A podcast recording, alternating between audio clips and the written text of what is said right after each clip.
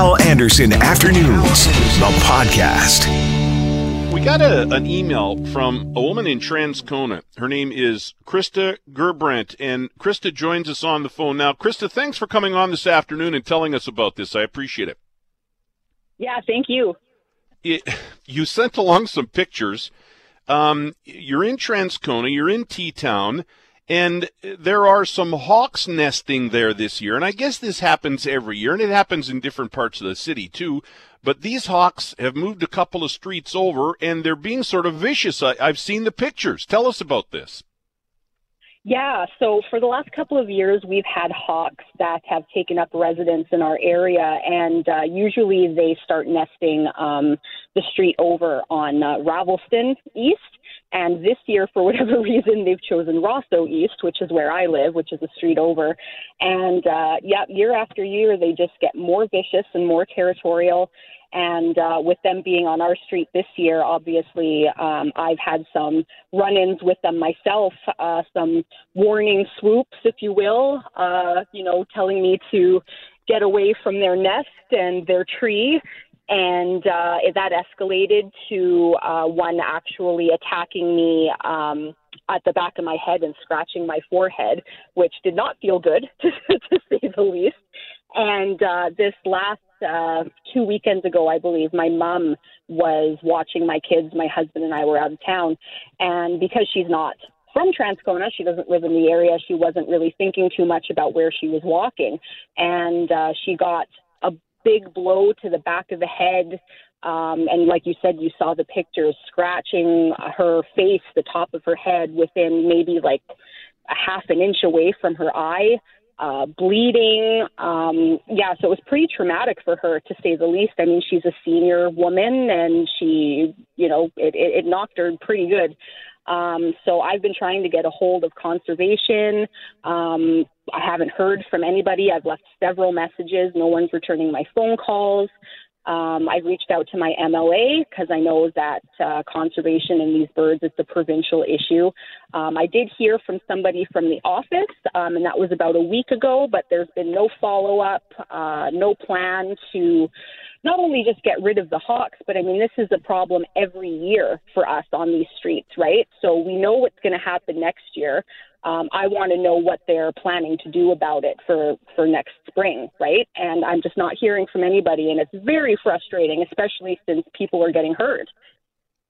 So you're hoping the squeaky wheel will get some grease today by coming on and, and talking about it, and I don't blame you because um, yeah. uh, just even based on those pictures, I mean, it could have been much worse. Oh yeah, she like if it had been even closer to her eye, like there there would have been some serious damage for sure and there's a nearby school, and kids are getting swooped at as well. Yes. Well, last year um, it was a problem, and I know that there were some parents that were actually sending their kids to school, the ones that walk anyway, in bike helmets, just in case they got attacked from from above, right? And uh, they weren't sending the kids out for recess. I know a little bit towards the end of the year last year because of these hawks. And I'm just thankful, um, you know, silver lining with COVID and everything that there's no school this spring because I I don't even want to think about what what they would have done to little kids. Yeah, now I'm not an animal expert, uh, but we have one on our shows often, Barrett Miller at Fort Whyte Alive, and I didn't get a mm. chance uh, this morning to talk to him, but I'm going to give him a call and, and see what he says about this. But I imagine they're just protecting their young and their uh, nastiness will die down a bit after a while as the babies get a little older, but it still doesn't take away from the danger factor right now, does it? No, exactly. And there are babies, like there we, we do know that and they're they're nesting and they do it every year. Obviously they feel safe in in that particular area of Transcona to have their babies. Um, but again, right, it's like they're they're I, I, there's nothing being done about it. Um, it's it's an annual problem, and if there can be something done about it, like I know that they're Cooper's hawks. Um, I know they're not endangered. I know they're not protected species. So I'm just at a loss as to why this is still an issue, right? If they were eagles, you know, it would be one thing, but I don't know. Yeah, and you should be here. I mean, you've called officials, you've done the right thing, and you're not hearing back Yeah. properly. And so, you know, good for you for letting us know because, uh, eh, eh, listen, you in that neighborhood are sort of aware of what's going on. But somebody who's not from that area, uh, like, uh, was it your mother or your mother in law? I can't remember Yeah. now. No, it was my mother. So your mother, you know, if somebody from another area comes in and then, you know, something terrible happens and then it's a big deal and, and, you know, so this is why it, it needs to be dealt with. I, I understand completely. Well, listen, hopefully some of those conservation officials or politicians are listening.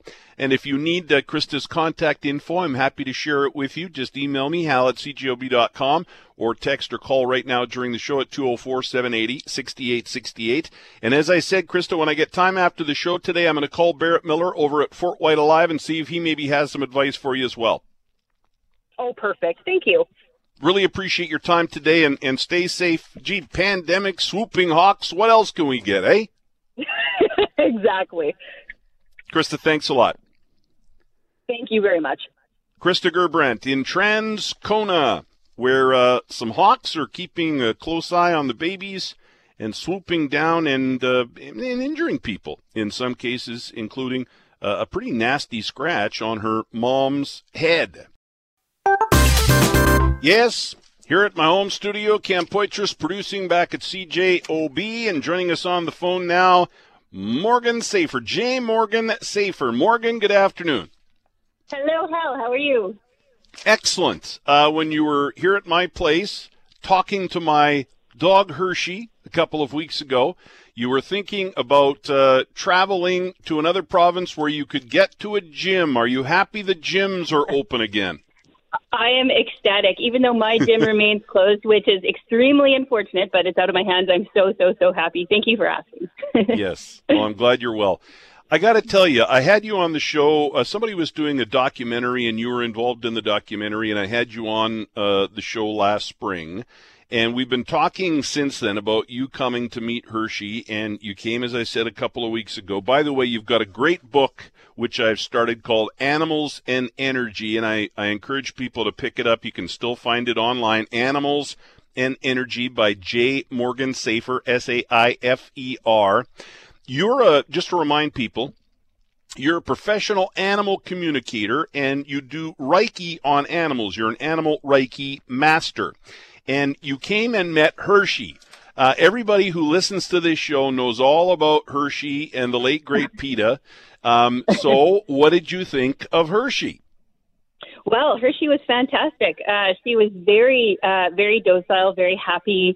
Um, and to be honest with you, you know, um, animals usually have a whole rap sheet of things they want to tell me about how uncomfortable they are or how much they like their food. But her, she was so happy, and she was, you know, she she loves you and and Jackie, and she really didn't have one complaint in the world. So you know, Now- she was she was great. Yeah, yeah, and we were really happy about that. Um, are you a pet psychic? You're an animal. I know you're an animal communicator, but are you cool with the term pet psychic, or is that too uh, uh, Hollywood and you know movies and that kind of stuff? I'm very, um, I'm a very semantic person, and I do prefer animal communicator because the word psychic. I do also call myself a psychic medium, but the word psychic does have sort of a um, a flaky connotation. I feel, um, and also the word pet I take exception to because, in my opinion, pet implies subordination, and I do feel that animals are equal to people, which is why I call them animals as opposed to pets. If anybody's ever read my blog or heard me speak, I will never call them a pet. I will always call them an animal companion uh, because again, to me, to, it, it's maybe a personal thing, but pet to me implies subordination, that they're subordinate to us. Sure. How does it work when you were here and, and met Hershey? Uh, and I'm going to tell some more details, so stand by, people, because I'm going to share with you what I found to be some incredible information. But how does it work when you're when you're communicating with an animal like my dog? Well, usually um, it, it sort of depends on the animal and it depends on the intuitive person. Uh, I do believe that everybody has the ability to be an animal communicator. It's sort of like, um, you know, if you want to be an Olympic gold medalist, you have to train your butt off until you get to be really good at it. It's the same sort of thing. It just takes a lot of practice. And essentially, what it involves is nonverbal communication. Um, so, you know, I, I hesitate to use the word telepathy because, again, I find that people think that's a whole lot of nonsense, but that's really truly what it is. It's um, it's just energetic uh, feedback. So, if anybody understands uh, the concept of what an aura is, what an energy field is, you know, perhaps sometimes you're walking by somebody on the street and you just get a bad read from their energy field it's sort of the same principle. You know, I, I tap into an animal or a person, as it were, and and I just read their energy. I read their their aura. I read um, the, the signals that they're sending off in a nonverbal way, um, and I just sort of interpret them in my own individual way. Um, you know, a lot of times it comes in pictures. A lot of times it's feelings. A lot of times I'll feel what the animal's feeling. You know, if they have a sore body part, I'll feel that sore body part in my own body. So it really does depend on um, that specific animal and how they communicate and you picked up on some stuff about Hershey that we knew, and there was no way you would have known, but you were able to uh, hear about some of that from Hershey. So I was really impressed with that. Um, you said animals usually have a lot of complaints, or they have a lot of things they want to talk to you about. What's their number one complaint usually, or what's the one thing or two things? Three things that they really want to try and communicate to you once they realize, hey, she knows what I'm getting at here. You know, it really does depend. Um, I do like to tell people if you have 50 different animals and you ask them the same question, you'll get 50 different answers. But generally, I mean, especially lately, people don't maybe realize how sensitive their animals are to the stress that the people are going through. So, you know, we're, we're in very uncertain times right now. Um, people are emoting very stressful feelings. Um, they're they're they're they're stressed out. You know, they're they're unhappy. They're miserable. And you know, this is sort of a common North American experience. And unfortunately, the animals, because they're like sponges and they absorb the energies of their people and their their environments. Unfortunately, they take the brunt of that. So you know, um, maybe the, the message is um, to to be aware of um, of how we're we're. Uh, of course, it would be unrealistic to uh, to imagine our lives without. Sorry, I'm getting a, a call on the other line here. Uh, it, it would be um, um, ridiculous to to imagine our lives without stress because that's part of the hu- part of the human experience. Mm-hmm. Um, but uh, but yeah, so I mean, maybe generally the food is a big deal. Um, I'm not going to get into slandering food labels because we're on public airways, but sure. please, please, people, do your research. Um, make sure that you're feeding whatever you're feeding is is actual food and not a buzzword for something that's not food. So maybe mm-hmm. avoid preservatives um, and also, you know, animals feel like it's their role to support us, you know. So if we're going through a difficult time, they feel very much like it's their role to balance out our energies and to to uh, help us to feel uh, healthier and whole. So um, just you know, maybe for people to be mindful that uh, that that's what the animal feels like, and um, and yeah, so that's kind of the main thing that they yeah. are thinking about regularly. Right. Um, by the way, Hershey has begun her chiropractic treatments, and she is oh, also great. getting acupuncture. And I'm telling you, Morgan, it is working wonders. It's amazing oh, how much better she is moving after uh, chiropractic and acupuncture. And you can see pictures of Hershey with the needles in her butt uh, on my social media feeds if you wanna if you wanna see them. Um, but no, it, it really has helped her, her mobility. So thank you for that referral as well. Yeah, absolutely. You know, it's important for people to realize that um, energy is a very powerful um, I don't even, it's a very powerful modality. And so when we have, you know, even with people, when we have sort of a stagnation of energy in our physical bodies, if we have a sore leg, if we have chronic back issues, acupuncture is really just geared towards removing that stagnation of energy and allowing that energy to flow more freely so that our ranges of motion become um, more, more mobile. Yeah. You know, Hershey, Dr. Ron Warb at Anderson Animal Hospital on Marion takes great uh, care of Hershey. Um, and uh, Hershey recently, we, we found a little lesion on one of her legs, and we suspected it might be cancer, and, th- and that sucks. Uh, that's one of the reasons we really wanted to get around to having you uh, communicate with Hershey, and it was great to sort of get her thoughts on that. And I know there's some people right now listening going, "This is crazy." Uh, I I respect the fact that you aren't into this, but I'm really into this, and I'll tell you what did it for me. When Morgan was here, and Morgan and I have only met one other time when Morgan was here, you were having a hard time uh, communicating with uh, Hershey, and you said, "Are you okay if I just give you a message because your dad is here?" And you shared with me a really important message from my dad on a tough day and it meant so much to me, Morgan. And people can think that's real or think it's imagined, but you told me something that really mattered on a day when it really mattered. And so you're the real deal. I'm telling you, you're you're fantastic, Morgan, and I'm I'm honored and proud to call you a friend now. Thank you so very much. That's such an honor for you to say that. I, I very much appreciate it. Thank you. Yeah, you're amazing. Um, if anybody wants Morgan's contact info, I'm happy to share it with you. Morgan, have a great day. Thank you so much, Hal. You too, and uh, stay cool. It's hot out. Yes, it is. And Hershey says hi. Hello, Hershey. but then you probably, but then you probably knew that. So why am I passing on the? message? I was going to send her a little greeting right away. Thank you. Morgan, thanks a lot. Jay Morgan Saifer, Jay Morgan Saifer, author, book, Animals and Energy. She's a professional animal communicator and an animal Reiki master, and she is great, a wonderful person as well. Right now, Big Bird number 97, Bomber Great, Doug Brown. Doug, good afternoon. How's it going?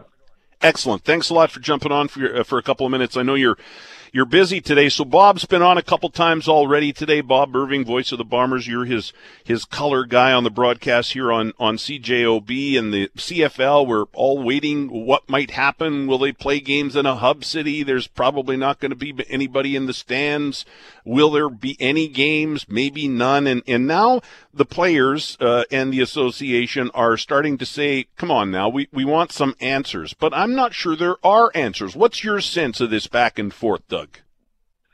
Yeah, I mean, I, I think it's in the best interest of the Canadian Football League to actually wait as long as they can because the environment is constantly changing and, and being reshaped around them. So uh, there's different phases that are there's different permissibilities right now for public. Things are, you know, as as the coronavirus gets uh, more stable and the numbers drop and, and becomes more consistent, there are different things that are permissible in terms of what you can do, and there's different phases that can open to a society. So it's it's very difficult to make a concrete plan or to hand out information on what a season might be when you don't know what that environment is going to look like yet. And uh, you know, obviously Canada for the most part is trending in a very positive direction. So um, I think you know they want to wait as long as possible before they say anything definitive, simply because they want to know what kind of societal uh, rules or restrictions will be in place by the time uh, they hope to uh, to kick the football off.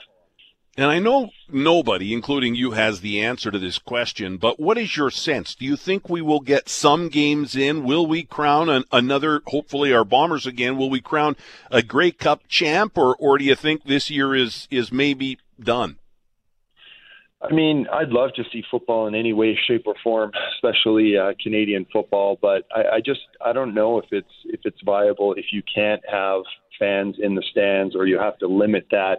Um, I think potentially the Winnipeg Blue Bombers will be the reigning champions for another year simply because there might not be football played. And I think that's why they're waiting uh, until you know everything comes out in terms of what options are available before they say anything definitive. I think they're really holding on to uh, slim hope and chances right now of having a season. I really hope they can. I really hope they can pull it off. Uh, even nine games of football is better than none in my mind of, of Canadian football, uh, you know, uh, action. But it's uh, it, there's so many roadblocks, so many obstacles, and you know, in order to conduct business right now in this environment, it is it's not cost effective for the Canadian Football League if you can't have those twenty to thirty thousand people in the stands.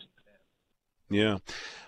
Here's what I, I, in listening to the other shows today as i said bob's been on a couple times and other people have weighed in on this. Here, here's the thought i had.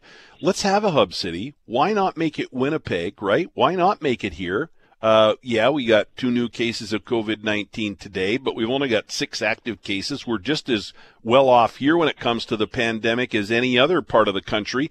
Do it here. We're in the middle of the country travel, you know, might be easier for everybody overall. What, what do you think of that idea? Winnipeg would be the CFL city this year. Yeah, I mean, I, I think it, it sounds fantastic. It's just figuring out, you know, what you do with American players and, and quarantines happening, and then the right. expense of having hub cities, right, as well.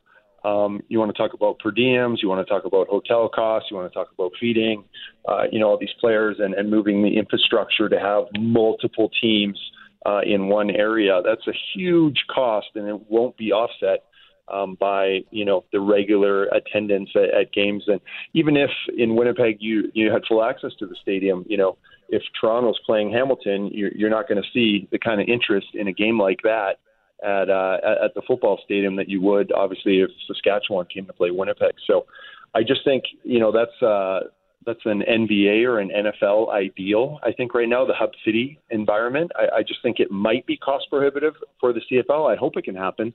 I hope uh, you know uh, they can figure out a way to make that work. I just don't know if it's financially viable. Yeah. I hope it can happen too, Doug. Uh, I'm not feeling terribly confident, to be honest with yeah. you. As you point out, I think there's just too many factors and we don't have enough solid information yet. We don't know what next week looks like, let alone, you know, next month or, or two or three months from now. I had another thought. I'm just throwing my crazy ideas out and you tell me if they suck or not, Doug. I was thinking, you know, if we can't have a bunch of games or a season or whatever, what if we got some great players from each team and did sort of a skills competition, you know, almost like an all-star celebration, you know, where you bring in some great receivers, some great quarterbacks, some great kickers, and you just do kind of a fun event that can be televised and all CFL fans can enjoy it. Yeah, no, I'd, I'd be uh, totally on board with that as well. I think, like you say, anything Canadian Football League related – uh, would be something and good, and to keep them, you know, in the in the hearts and minds of of that fandom out there uh, across the nation. So something is always better than nothing, and uh, hopefully it won't come to that where they have to have. You know, some sort mm-hmm. of an all-star game or spectacle or something like that. Hopefully, they can yeah. have some semblance of a season. But like you said, there's so many variables and obstacles to overcome right now. Yeah. Hey, Doug, thanks a lot. Hopefully, you and Bob will be calling some games here on CJOB. I'm hoping. I sure hope so, my friend. All right, thanks Doug. Thanks, buddy. Hal Anderson Afternoons, the podcast, is available on Apple Podcasts, Google Podcasts, and anywhere you find your favorite podcasts.